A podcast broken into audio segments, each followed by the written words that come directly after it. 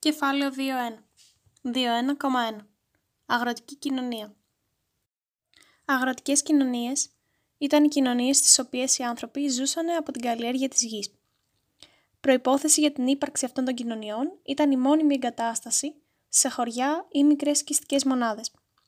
Εξαιτίας της μόνιμης εγκατάστασης, αναπτύχθηκαν οι οικισμοί με τείχη, το στοιχειώδες εμπόριο και οι στοιχειώδεις πολιτικές λειτουργίες. Τέτοιες κοινωνίες αναπτύχθηκαν στην νεολιθική εποχή και θεωρούμε ότι όλες οι κοινωνίες μέχρι την βιομηχανική επανάσταση ήταν αγροτικές. Αναπτύχθηκαν στη Μέση Ανατολή, στην Αίγυπτο και στη Νότια Αμερική, όπου έχουμε τους Αζτέκους στο Μεξικό και τους Ίνκας στο Περού.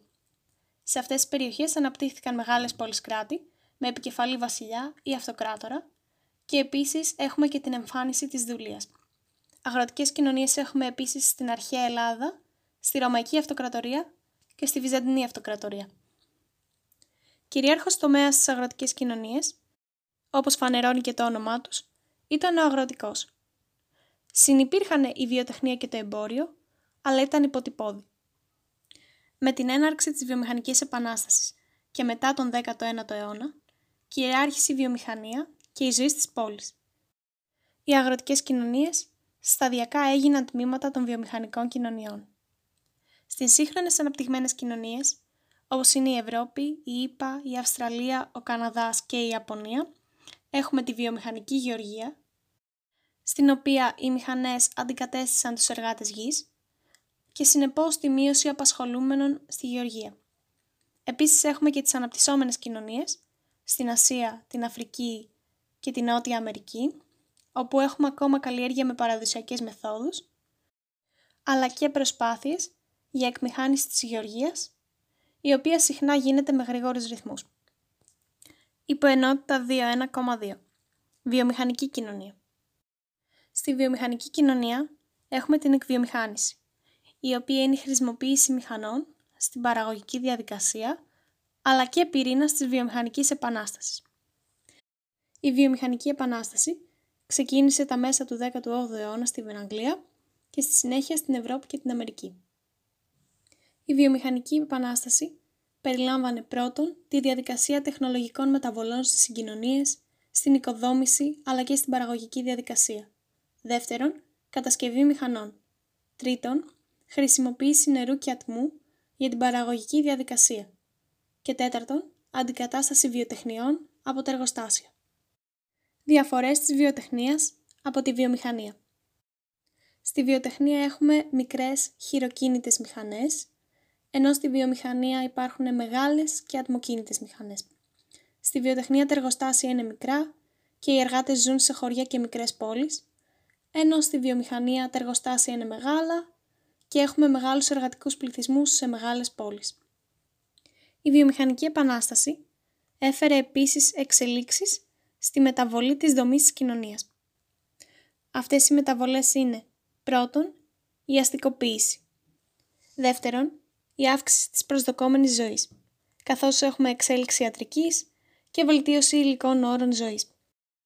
Έχουμε επίσης αύξηση της παραγωγής προϊόντων, η οποία οδήγησε σε ζήτηση για νέα προϊόντα. Έχουμε επίσης ανάπτυξη του εμπορίου και των τραπεζών, τα οποία σήμερα κυριαρχούν σε παγκόσμιο επίπεδο. Έχουμε ανάπτυξη δευτερογενούς και τριτογενούς τομέα και μείωση απασχολούμενων στον πρωτογενή τομέα, καθώς έχουμε εκβιομηχάνηση αυτών. Τέλος, έχουμε αλλαγή κοινωνικών σχέσεων, καθώς οι προσωπικές σχέσεις των κατοίκων των χωριών αντικαταστάθηκαν από τις απρόσωπες σχέσεις των κατοίκων των πόλεων.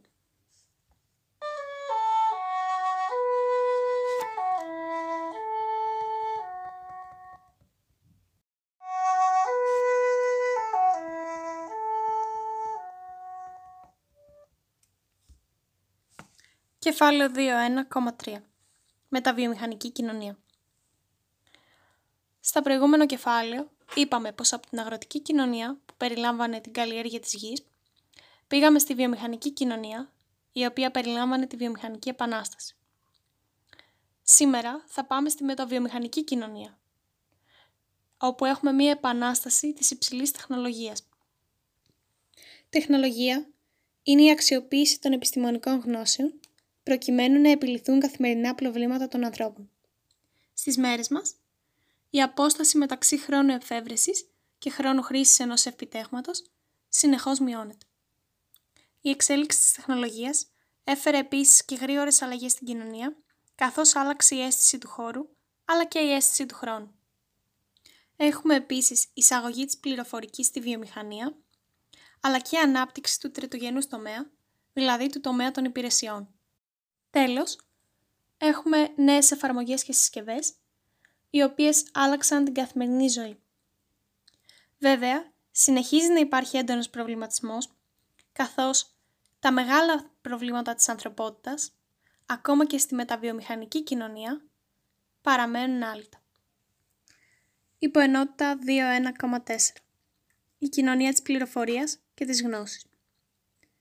Μετά το τέλος της δεκαετίας του εξήντα, έχουμε την εισαγωγή ενός νέου όρου, ο οποίος χαρακτηρίζει τη μεταβιομηχανική κοινωνία. Ο όρος αυτός είναι η κοινωνία της γνώσης και της πληροφορίας. Οι διαφορές ανάμεσα στη βιομηχανική και στη μεταβιομηχανική κοινωνία είναι οι εξής. Αρχικά, η οικονομική ανάπτυξη δεν στηρίζεται πλέον στις μηχανές και στην ενέργεια, αλλά στη γνώση και τη διαχείριση της πληροφορίας. Επίσης, οι ιδιοκτήτες των μέσων παραγωγής δεν έχουν αυτούσια την οικονομική και πολιτική δύναμη, αλλά του μοιράζονται με τους κατόχους της γνώσης ή τεχνοκράτες, οι οποίοι αποκτούν όλο ένα και περισσότεροι στις μέρες μας. Όμως, το ότι οι χειρονακτικές εργασίες έχουν αντικατασταθεί από τις ικανότητες επίλυσης ζητημάτων και δημιουργίας καινοτομιών και οργάνωσης και διαχείρισης πληροφοριών, δεν σημαίνει ότι δεν θα έχουμε τόσα πολλά και σοβαρά προβλήματα. Η εποχή μας μαστίζεται από οικονομικά, κοινωνικά και πολιτικά προβλήματα. Η τεχνολογία δεν συμβαδίζει μαζί με την κοινωνία. Γι' αυτό και συχνά έχουμε το πρόβλημα της τεχνοφοβίας, η οποία είναι μία ακραία φοβία απέναντι σε νέες τεχνολογικές εφαρμογές.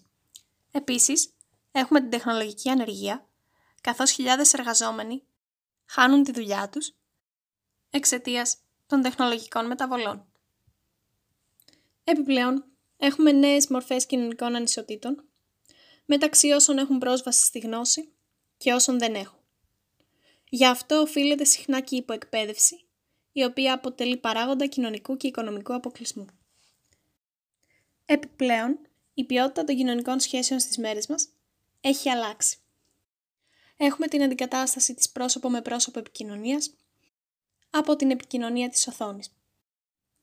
Τέλος, υπάρχουν σοβαροί προβληματισμοί σχετικά με τον έλεγχο που μπορεί να ασκήσει η κάθε μορφής εξουσία στους χρήστες του διαδικτύου. Χωρίς αυτό να σημαίνει ότι η ΤΟΥΠΟΕ δεν είναι ένα από τα βασικά μέσα εξυγχρονισμού της δημόσιας διοίκησης, της παροχής υπηρεσιών υγείας, της εκπαίδευσης κτλ.